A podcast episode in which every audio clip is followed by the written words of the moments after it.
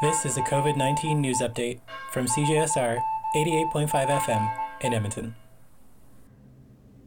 This year, the province's positivity rate for COVID 19 has been approximately 30% on average, the highest seen with any variant. In response to the anticipated surge of cases tied to the Omicron variant, the government is seeking to preserve limited lab capacity for tracking outbreaks in high risk settings. As such, most Albertans are being urged to skip PCR tests and instead use at home rapid antigen testing or assume they have COVID if they are symptomatic.